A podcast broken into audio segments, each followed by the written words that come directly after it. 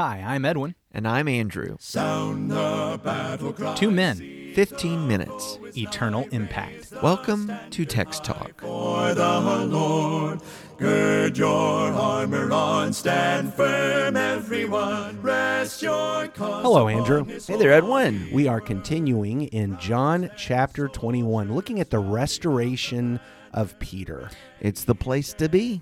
I yesterday we focused on the fact that Jesus restores. We see how this entire chapter is I mean the, the scenario that this chapter relates, Jesus has recreated these important moments in Peter's life. We we talked about his initial call at the miraculous catch.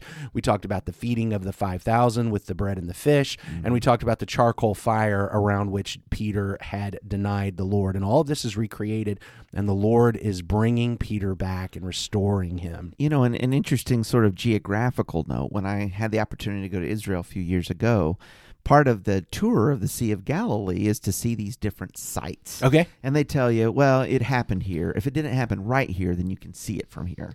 And uh, the place where this meal happened, where this restoration happened, was marked out on the shoreline of the Sea of Galilee or Sea of Tiberias. And there's a an ancient old church that's there, and there's some decorations that kind of hint at, oh, okay, well, this was the this time.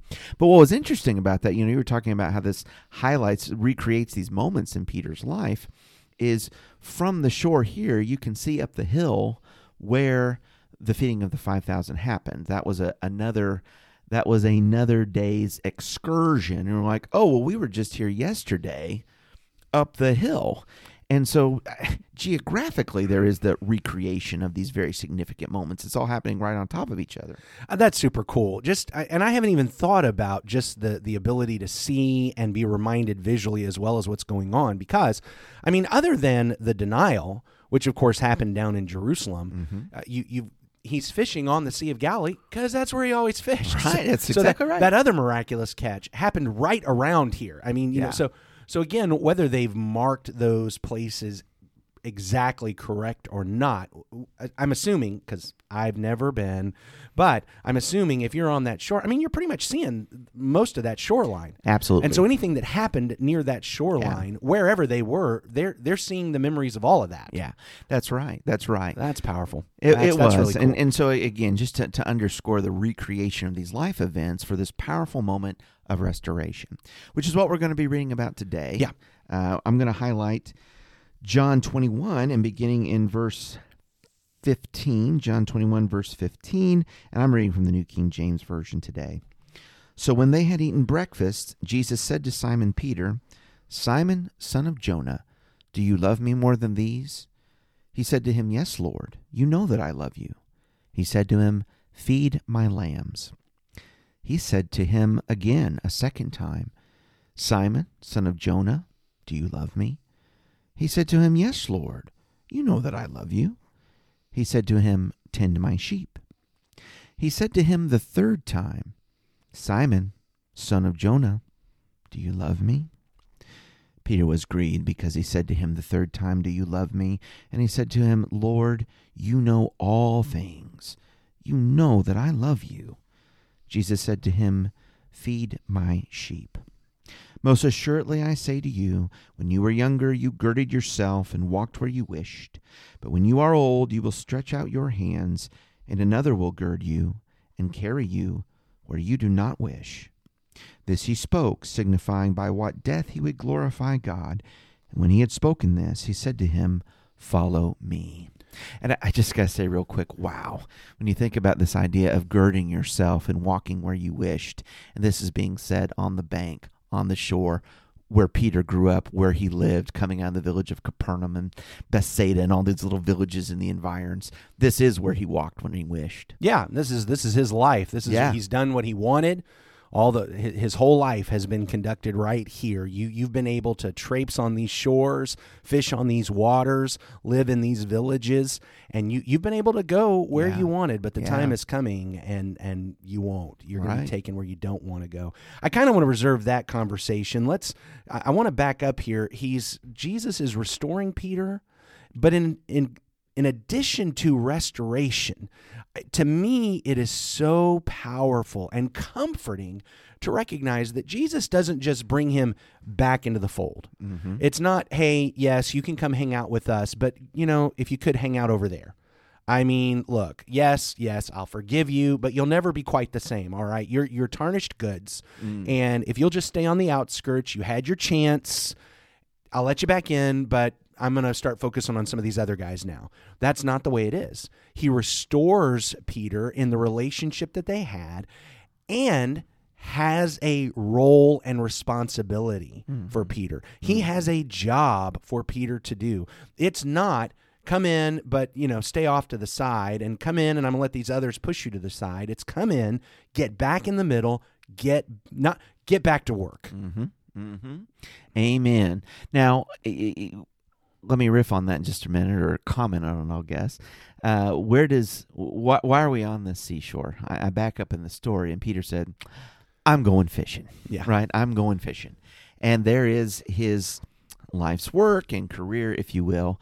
But as you had highlighted, well, what we've done is recreated in this miraculous catch of fish the day that he was called, and Jesus told him, "I will make you a." Fisher of men, Yeah. fisher of men. He had gone back to a job of fishing, Mhm. right? But his job was to be a fisher of men. Yeah. And I see even a, a, a further contrast here. You've been a fisherman, but I need you to be a shepherd. Yes. I need you to be a pastor. And that's what your work is now. Tend my sheep. None of this going back to the fishing. Yeah. I, I often struggle, and I go back and forth how intense this I'm going to go fishing is. Is this a, a real purposeful choice? You know what? Jesus, I, we saw Jesus, we saw him again, but now it's been, we've come to Galilee. He hasn't shown up. I don't know what to do. I'm going back to my old life. Or is it just, I, I don't know what to do. I'm, I'm going to draw back to what's comfortable. I revert to what's normal. Mm-hmm. I don't know how intense and purposeful this is, but in either case, I do think we've got this the life of fishermaning Yeah. fishing, Fishing, fishermaning, professional the fishing. professional professional fishing, or are you going to do what Jesus has called you to do? I, I think we have to explore that because it, we're just not talking about, hey, I need a quiet day. I'm going to grab my cane pole, No, you know, and go throw a line in while I do some thinking. right. He's out on the boat with his guys with the big nets. He's doing the job. This is the job. This He- is he's the, doing the profession. The quote commercial fishing. Yeah. And so we we do need to think about that. Yeah, and and again, whether it's the purposeful, I'm going back to my old life, or just I'm falling back into old habits. Here's Patterns, what here's yeah. here's what comforted me. Here's what I would do when I was stressed before. What we've got is Jesus calling him back to, "Hey, I called you from this. Mm-hmm. You left this, and and as you feed my sheep, as you fish for men, it's not go back to this. Right. And look, I'm not opposed to bivocational preaching No, in the no, modern no. world. Paul did tent making, and that's not what Jesus is. Jesus is not telling Peter you're not allowed to to to be bivocational if you have to support yourself. He's not saying that. But, it is an issue of what's your call, what's your role, what's your responsibility, what's your life really about. Yeah. You, you you need to be a preacher and a fisher of men and a pastor. Maybe you do some fishing. Yeah. But it's not that you're going to be a fisherman and every once in a while you preach a sermon. And it's not going to be when things are confusing and hard and tough, go back to that. Right. Now, Right. I do want to make sure I understand not everybody in the body of Christ is going to be an apostle. Yeah, I think probably just 12 or 13. Those those slots are filled. And not everybody who is in the body of Jesus Christ is going to be a preacher. Correct. All right. So the the point is not everybody who becomes a child of God needs to give up their day job and go start preaching somewhere. But what I do want to see is that when Jesus restores us, when he brings us into his family, he does have a role for us. Mm. It's not just here sit and warm a pew. It's not just here come in and hang out with us. It's if you love me, there is a job for you to do. Now, the difficulty for us is that we don't have Jesus standing in front of us saying, "Andrew, here's your job." Right. I've, I've, I've, I hear, I know what the right job for you is, or you know, Bob, I know what the right job for you is, or Cindy, I know what the right job for you is, or, or, or Mary. It, you know, it's, it's not that we grow we see what we're passionate about we see what we have a natural aptitude for we see what what attracts us and draws us we see what we have opportunities for. And very often that's the issue. Do I have an opportunity to do something? I think about Tabitha. What she saw was widows who needed garments made, and she just went and did that job. And, and I, again, Jesus has a job for us. He hasn't just called us in to just hang out with the rest of the sheep, but to put us to work.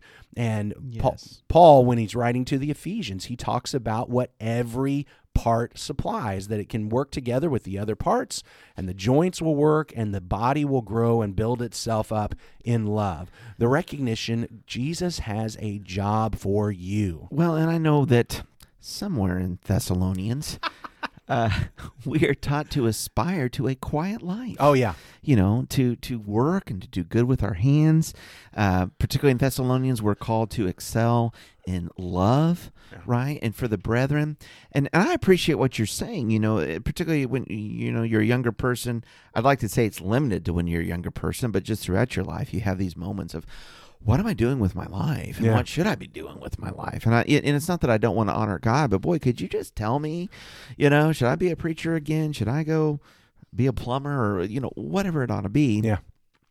But having said that, there are particular guidelines that show us you're not making a wrong choice if you are honoring Christ and serving Him in whatever vocation you choose. Sure. Whatever house you want to buy, you know, the, the person that you choose to marry, um, you, you're not going to get beams of light from on high to show you this is the way, this is the one. Right. But in the principles of the Word of God, you're taught how to love and how to serve and grow as a disciple and honor Christ to make all of these decisions glorifying ones, that in the pro- God glorifying ones, that in His providence, He can use your agency and your choices to affect greater good, spiritual good for other people. And, and I think coming at it from that perspective, it sets a, a little bit of, or gives a little bit of comfort to us. Well, I haven't violated the will of God, Oh, yeah. you know, because I did choose to become a plumber, Right. whatever the vocation was. And whether you're a plumber, a lawyer, a teacher, a used car salesman, uh, whether you make widgets, or whether you preach, the issue is obey the Lord wherever you are. That's right. Take the opportunities that are put before you to follow God, to walk in His footsteps, to talk about His kingdom, to share the light of Jesus Christ with your family, with your neighbors, with your coworkers. All of those things need to happen. And then think about the fact that you're going to be involved in a flock, a local flock Yes. of God's people.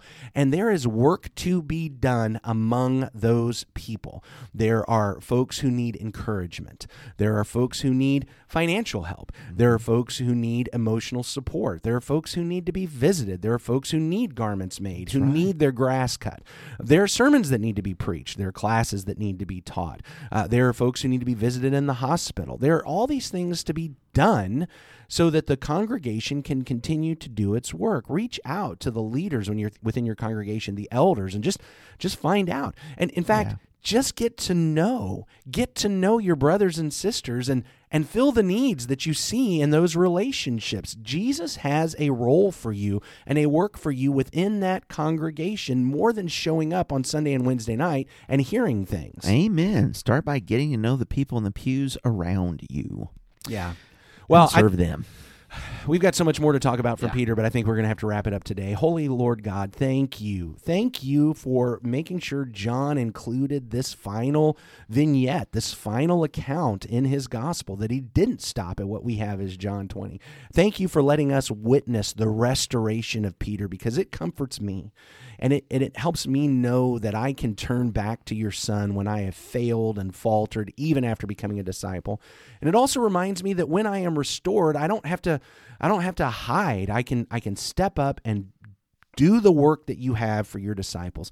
And I pray that we can be a congregation of people that are busy doing that work, knowing our brothers and sisters, loving our brothers and sisters, shining the light around those who are not our brothers and sisters. And Father, I pray that you would help us to draw folks into your family because of the love they see among us here. It's through your son Jesus that we pray these things. Amen. Amen. Thanks for talking about the text with us today. I'm Edwin Crozier, and I'd like to invite you to join the Christians who meet on Livingston Avenue in Lutz, Florida this Sunday for our Bible classes and worship. You can find out more at ChristiansMeetHere.org. Check out our daily written devotional that goes along with today's episode. You can find a link for it in our show notes.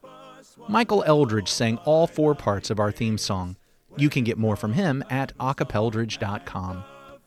Please remember to subscribe, rate, and review Text Talk in your favorite podcast app so others can find it and learn about it more easily. Have a fantastic day. Steady, pass the word along. Onward, forward, shout aloud, Hosanna! Christ is captain of the mighty throne.